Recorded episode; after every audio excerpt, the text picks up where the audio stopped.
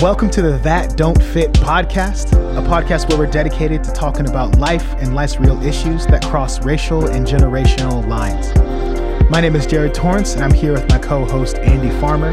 We're friends, we're pastors, we're wanting to help people talk and process life in a crazy world. Welcome to the conversation. Hey, welcome to another episode of That Don't Fit. I'm Andy Farmer here with uh, Jared Torrance, and we are talking about things that matter. Um, big picture, we are walking through how to have conversations on racial issues. We have uh, looked at, so far, we've looked at uh, some theological issues that we have to consider. We've looked at our personal experiences. We're going to turn our attention for the next few weeks uh, onto history. Um, to talk about race is to talk about history. It's to and the danger of not having an understanding of history is to find yourself talking about things you don't really understand, and uh, and have a and, and so when when two people try to talk about things they don't understand, it doesn't typically it don't fit. Yeah, oh, nice. So we're not going to unpack the history of racism here. We're not going to bring the definitive word. We're going to drop into some things Yeah. To kind of give you a feel for some of the historical themes that are that matter. Um, and so today we're going to start and we're going to talk about actually go back to the Bible and talk about race a bit historically from the Bible. In doing that, though, I want to I want to drop into a little bit of a sidebar here uh, and talk about words, talk about terms yes. we use words and we think we understand what they mean and we think other people understand what they mean um, and we we tend to we tend to use them and then defend them without an idea of what we're talking about or or we tend to use them as Christians and we tend to impose them on the Bible Yeah. as if the Bible the Bible defines this. The, the problem with words is most words are what we call social constructs. They're, they're, they're basically syllables and vowels that get put together, and then you load them up with meaning. And uh, if you don't unpack what the meaning is, what someone understands that word means, then you're going to find that when I say this word and you say this word, we may mean two totally different things. And so we're going to kind of drop into the idea of systemic injustice, not to try to find it in the Bible because because you're not going to you know you're not going to be able to do a word search and find it. But to talk about how we wrestle with concepts here um, that we use now uh, from the Bible, and uh, and and to do it with a historically credible uh, approach. So, so I'm going to kind of turn it over to you, JT, and you're going to just kind of kind of walk us into this, and maybe tell us a little about your own sort of processing as you've been looking at this week. Yeah. So even as you were talking, uh, a couple things popped into my head of just, you know, you said we don't want to take these terms and things that we have and then impose them on the Bible. We, but what we actually have to do is we have to flip that. We have to look at the Bible, know the Bible, study the Bible, love the Bible, and then use that as a way to interpret the rest of the world. Like if we're, if the Bible's not our first filter, we're gonna get everything wrong. We're, That that's that's where you get more shaped by the culture than the scripture. That's where you get um, swept away by whatever morality is of the day, uh, whatever is hip, whatever is in, whatever is trending. Uh, we don't want to be trending alarmists. we, we want to be biblically solid uh, people who are who love the scriptures and see the world through that lens. Um, so, all that being said, when we talk about uh, systemic injustices and things like that, one of the one of the main things is, you know, people say, "Oh, I don't see that term in the Bible." It's like, well, yeah, of course you're not going to, because it's it's a, what you just said, a social construct. It's it's a word we've created to describe what we have seen, and um, we being Americans, um, in, in that sense. But what you do see is is you see those ideas in Scripture. Um, you you the, the Scripture gives us a basis for saying like, okay, yeah, no, I can see how uh, a system created can be unjust at its core. Because and and what would that even be? It would be, you know. A, uh, an unjust system is a system that has rules and laws in place or things like that uh, that don't line up with the justice of God or don't line up with God's character. Which, if you use that definition, it's like, oh man, how could there not be injustices injustices in our in our system? So. I started looking at Exodus, and uh, I feel like if I was having a conversation with uh, my homie Mo, Moses, um, and I said, you know what, like you know, we're wrestling with the idea of uh, systemic injustices and just you know how sins kind of can run rampant, or or or uh, systems and decrees and laws that we set up can have traces of sin within them. I think he would just look at me wide eyed and say. Of course, like of, of course that's in there. I mean, even at the start of Exodus, you know, uh, this king, this pharaoh, uh, didn't know Joseph. He, he didn't know that family. He was like Bible, God. Well, not obviously not Bible. He's like God, who I don't care about him. Um, and so he had because Joseph was given Right, a yes. place in Egypt. exactly. Joseph But was generations go Yeah. by, right? and his place was lost. which is why we got to keep the gospel in our households because a couple generations and it's completely gone and then you get a pharaoh in charge who does horrible wicked things like oppressing the people of israel. He's like i don't like these israelites. I don't want them to rise up and get to power. And so what does he do in his power? He decides he's like i'm going to oppress them. I'm going to enslave them. And the, the bible talks about like how he continuously increased their their labor increased the hardship of them but because God was with these people, uh, the the more they were oppressed, the more they were able to do, the more work they're able to do, and then eventually, it uh, you know then he's like, okay, fine, then we're just gonna kill him. He goes for a genocide. He's like, any Israelite man that is born, we are going to kill.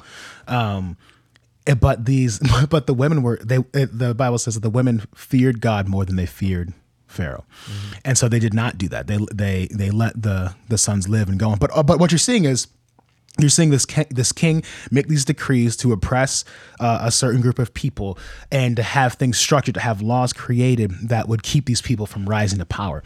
And I, th- I think what's missing in a lot of the systemic injustice conversations today is that uh, if you look at you know flawed systems or flawed kings like even in the book of judges like the entirety the entire concept of the book of judges is that people wanted a king they wanted someone to rule over them and god's like nah you can't do that.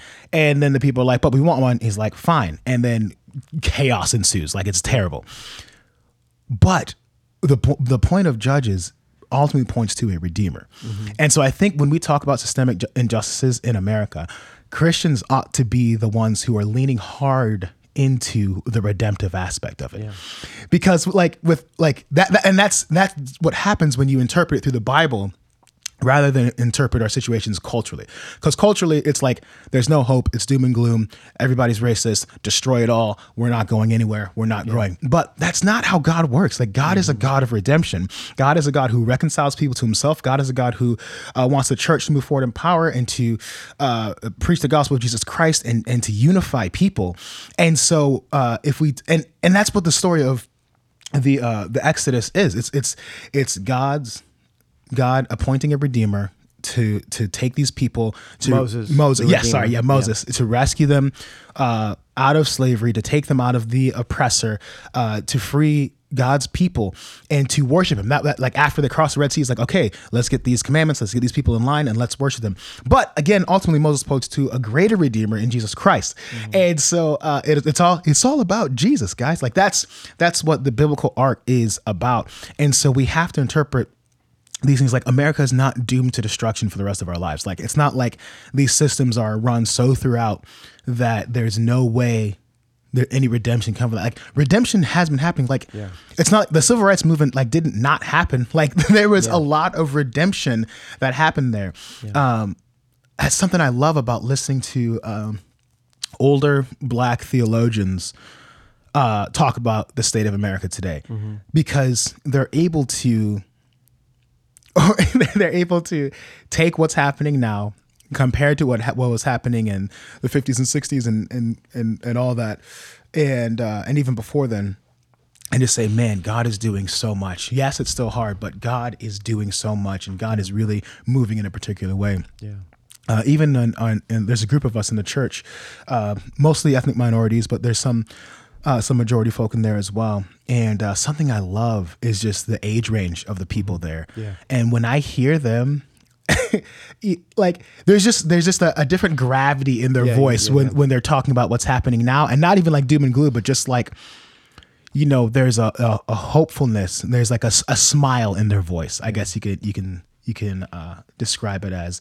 If I can interject here, I think what Yes. you're talking about is historical perspective. Ex- that's exactly what I'm talking about. Yes. uh, and I think that's what we're driving at. I think in in all these sessions we're going to be talking about these episodes, we're going to be going to be having a historical perspective on things, which doesn't mean always, you know, oh, it's much better than we think. In some cases, it should be sobering that we haven't changed very much. Exactly. But we, our reference point is fundamentally the Bible. Mm-hmm. But as we look at our culture, we have to understand our culture and its in its history right. and uh, and even this idea of systemic uh, injustice. It's interesting. If you his, historically, there are plenty of cases where that's imposed. You know, you talked about Pharaoh with with the uh, Yeah. with the Israelites. That's imposed. That's a Right. government that says, "I'm going to do this Right. with these people." Yeah. Um, there are other cases where systemic and and and there and historic issues. There, Yes. you know, the French Revolution was an imposed. Uh, it was an imposed injustice system. If you look at uh, the the Russian Revolution, if you look at uh, the Chinese under Mao, those are imposed systems of injustice. Yeah. Um, and they proliferate throughout the world today. Yes. Wait, and can I can Yeah. I stop you right there because I think it's so important to realize the examples you're using are not only like America. I, I- I think that's another because people in America are so patriotic they don't want to speak ill of America at all, and sometimes it can be cool to be like America's the worst, destroy us. I wish we got Yeah. things right, but like worldwide, like Yeah. this is what happens. So sorry, continue. Yeah, but I'm, and what I'm saying is that there's also the kind of of systemic injustice that just develops, and I think that's equally uh, it's another challenge. And I think our what we experience in, in our in our country is a place where injustice a bit imposed, but also uh, it emerged. Um, And we're going to talk about slavery, which was an imposed injustice. But within that, there is also this.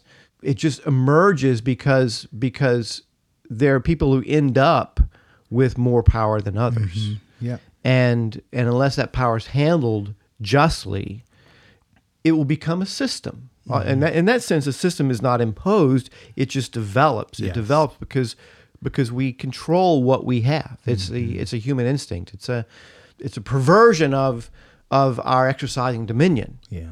Um, we don't just exercise, you know, the, the Bible calls us to exercise dominion. We start exercising dominion for our own benefit. Right. Yep. And again, that's crucial because it's not like, okay, turn this over. This is the this is the revolutionary problem. Have a revolution doesn't change hearts. Yeah. The new people who take control in the revolution will have the same issues. They're going to consolidate power, they're going to consolidate control, mm-hmm. and others will not benefit from that. So when we're talking about systemic, you know, injustice, we're talking about something that that you can see mm-hmm. explicitly in the Bible, not with that term, Right. but also indicative because the Bible speaks to all of time and all cultures. Mm-hmm. It reveals the heart of humankind playing out in the way it governs itself. Right.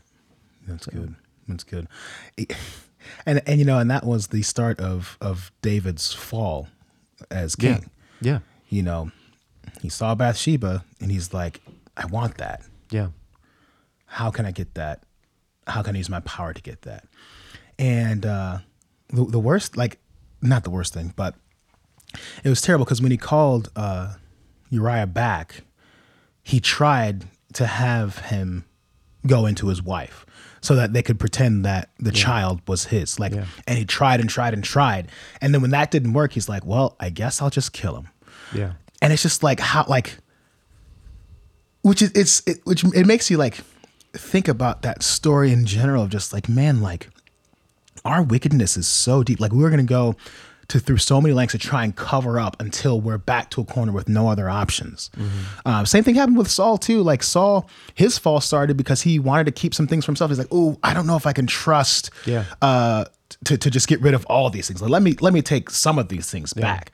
Uh, and it's it's about fearing people more than fearing God. It's Mm-hmm. about wanting wanting ways to, to ensure to to make sure there's nothing that can take away your power. i- Is where these these these things kind of start playing out in that way. Yeah. And we're in the Old Testament. Yeah. know, God kind of says, and we're we're we're real broad brush painting here right Yeah. now. Yes. Yes. Yeah. Um, but where where God says, uh, you know, says you want a king. I'm going to let you know what a good king looks like. This is what you should have in a king. Mm-hmm. And none of the kings ever at- attain that. Right. You know, some do briefly. David does briefly. Briefly, yeah. Uh, Solomon does briefly. Yeah. Solomon had everything laid laid at him. He yeah. Mm-hmm. basically God said, "I'll give you everything you want," and and he does, and he blows it. Yeah. in a sense, um, and in a in a massive way at the end. Yes. and uh, you know Hezekiah, a great story. Mm-hmm. You know, great king, but doesn't always doesn't end well. So. Th- th- it's this idea that we trust our systems Yes. um, uh, but they're going to be but sin corrupts Mm-hmm.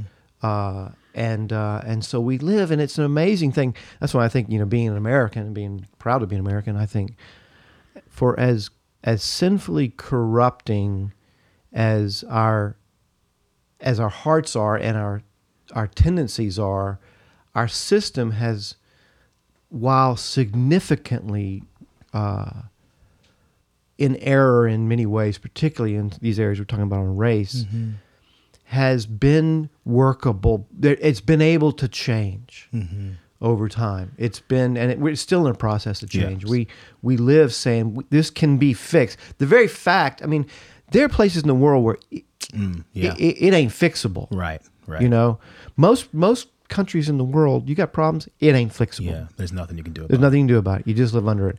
We we live in a country where okay, this this can be fixed. Yeah. Now we know as believers, it's not going to be redeemed. Right. Um, this is not a nation that's going to end up in in the new heavens and new, new earth intact with flag. Yes. That's right. But but it is an amazing thing to live in a country where you can say, okay, you know what, we have you know we have ways, and our history has shown things can change. Going back to your point about some of the folks saying, yeah, fuck you, it's changed significantly. Is it fixed? No. Right. Do people like me, um, who feel like I see sweeping change, need to hear from people who say, well, actually, no, it's been Yes. incremental Yeah. and there's been some there's some, been some backsliding too. Yeah. But it's it's the idea as you know in our country that and we're going to be focusing in on our country and talking about history. It's changeable, Yeah. You know. Yeah, it's, it's yeah, it's funny because oh, yeah, all, and all those things too, because it's like there can be this joyous like, oh my goodness, yeah, we're killing it, and then also like, man, there's so much that's Yeah. not right. Like, Yeah. I'm one generation away from not being able to marry my wife. Like, interracial marriage was illegal Yeah, not that long ago. I don't remember the exact time. I probably should have looked it up, but it was like like my 50s, yeah, like 50 years ago, 60 years ago, something Yeah. like that. It just got legalized, and uh, like that's not that's not good. you know what I mean? Yeah. Um, but yeah, the the Christians ought not to be hopeless. Um, as we think about these things, and they all like, I guess Christians need to live in this like strange, pessimistic, optimistic tension, Mm-hmm. because like we have to understand it's not going to be the new heavens and the new earth yeah, right now. Yeah. But you know, it tre- it, it can trend hopeful. Yeah. Because the gospel is powerful. Uh, because you know w- there is hope and redemption and healing for all people available in Jesus Christ.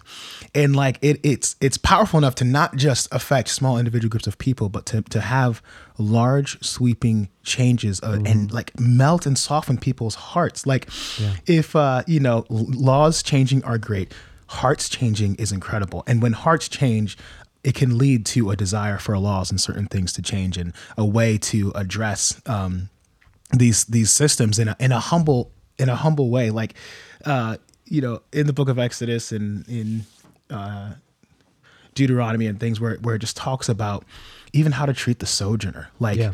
it's all rooted in the redemption that god gave to the people. He's like you've got to love these people. You've Yeah. got to treat them right because remember at one time you were sojourners so so like their action towards loving and caring for the sojourners that are coming in is rooted in their redemption they've received from Yeah. God of him bringing them out of Egypt. And that and that, I love how he ends each phrase. It's like I am the Lord your God who brought you out of Egypt. Yeah. Follow my commands. Yeah. Um that's what's that's what's tenured and, and rooted in their caring for the sojourner. It says do not oppress them. yeah. Um so yeah, and all- there's something deeply it's interesting i mean uh, I've got to do more reading on on the experience of the of the Native American, but but m- my awareness is is that my my ancestors who came from England, right, Wales, somewhere, somewhere okay, you know, Yeah. not they came here freely. Uh, we're still immigrants, right? Um, this is a nation of immigrants, as as people say. It's uh, nobody was here uh, who now, besides the Native American, and uh, and so, so I think that gives me a sense of the fact of I need to be a, I need to be humble about my rights to be here.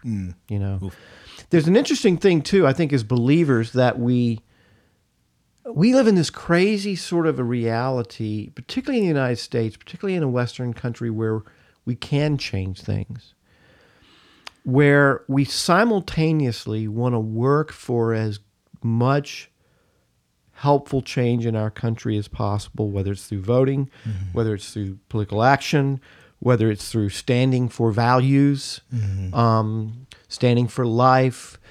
But at the same time, this isn't our final home. Right. And so one of the things we, we as Christians deal with, and I think this is one of those places, there's so many places where I feel like the the historically black church and the historically white church, Yeah. if we could find more common ground, the way we could marry what do we do here in this world to make it uh, access the common grace to make it better and where could we better prepare shine a light on the future you know mm-hmm. eternity Yeah. we and, and so I, I feel like in, in talking about this stuff it's just so important to me to to recognize that we want to begin to take our histories mm-hmm. you know white history black history Yeah. and bring them together Yeah. you know and and find out how they fit like they're like two big pieces of a puzzle that need to find a way to fit together Yes. Yeah. so we can really understand who we are and therefore as the church understand our good. role Yeah. in this country Yeah, that's good. I, I love that actually. Yeah, taking because it's the same church. yeah it's the same church It's the yeah. same church, birthed out of very different kinds of things. yeah Um, you know, the American black church. i love the way you say that man it's the same church Yeah. that needs to be that needs to be on my t-shirt right it's the same church Right. just black and white Yes. it's the same church It's the same church worshiping the same God who is worthy of praise. And um, the the crazy thing is is that you know the the black church has to have like you know I love that you said like learning from one another because the black church birthed out of oppression. You know we weren't allowed in the white churches, and so we're like, well, we want to celebrate the gospel and we need to gather and we need to do these things we need to to preach and teach and make disciples and all this stuff and you know, it's birthed out of oppression. Yeah. And so a lot of the flavor of that, like the trajectory is we Oh, have to look towards heaven. We have to like that, and that's why the Exodus narrative is is a big, big part of of Oh, yeah. the history of the black church. Yeah. And um, you know, it's just like, man, like there's there's so many correlations here. There's so much hope given in these specific circumstances, and and it has to be hope driven. It, because it's it was birthed out of pain. Yeah. you know, Yep. uh, it's not like we just waltzed in and was like, you know what. I want things to be more like me, so let's start a black church. It's like it's, it's it, what happened right, was yeah. it was like, oh, I I accidentally sat and prayed in the wrong pew in this white church. Yeah. This is a story of Richard Allen, I'm sure Yeah. you're familiar with. Yeah. They dragged me out and threw me out of the church. Yeah. So I I guess we'll start our own. Or the the Brush Arbor Church, where how do we do church? We find a place in the trees where we can't be seen Right. and do church, Yeah. Yeah. right? Uh, And, and and what's amazing about that is the the like the vigor of people Yeah. that's just like the go- like the gospel is so needed that I'm going to Yeah. do whatever it takes to get more of it.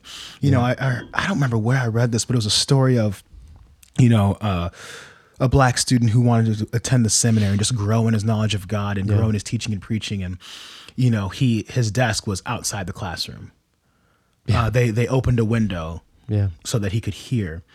And like I and in my head, I'm just picturing him like in the rain, just like sitting in class, Yeah.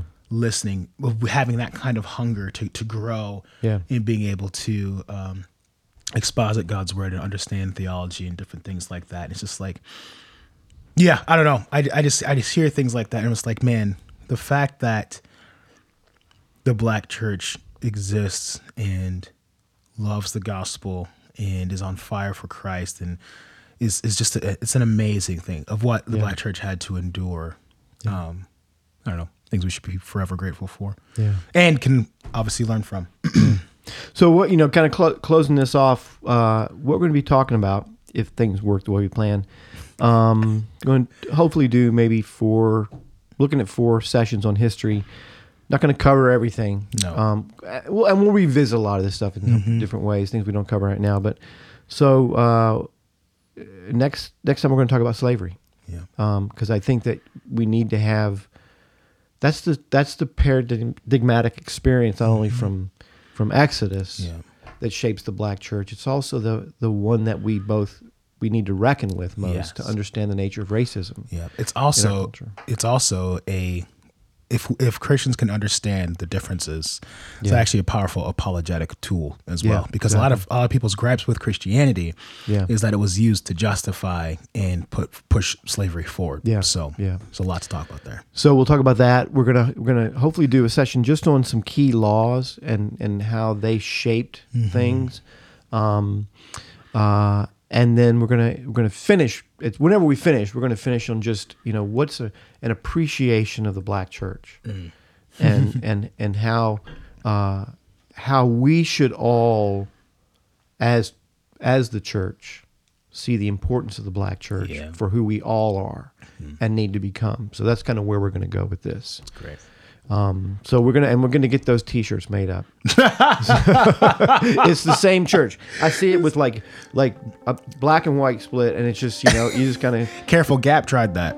was really well, with with uh, blue and red, we probably shouldn't. We probably Okay. shouldn't say this. no no. We'll work on the concept. yes, yes. Anyway, that's what we got, and looking forward to the other sessions. Take care.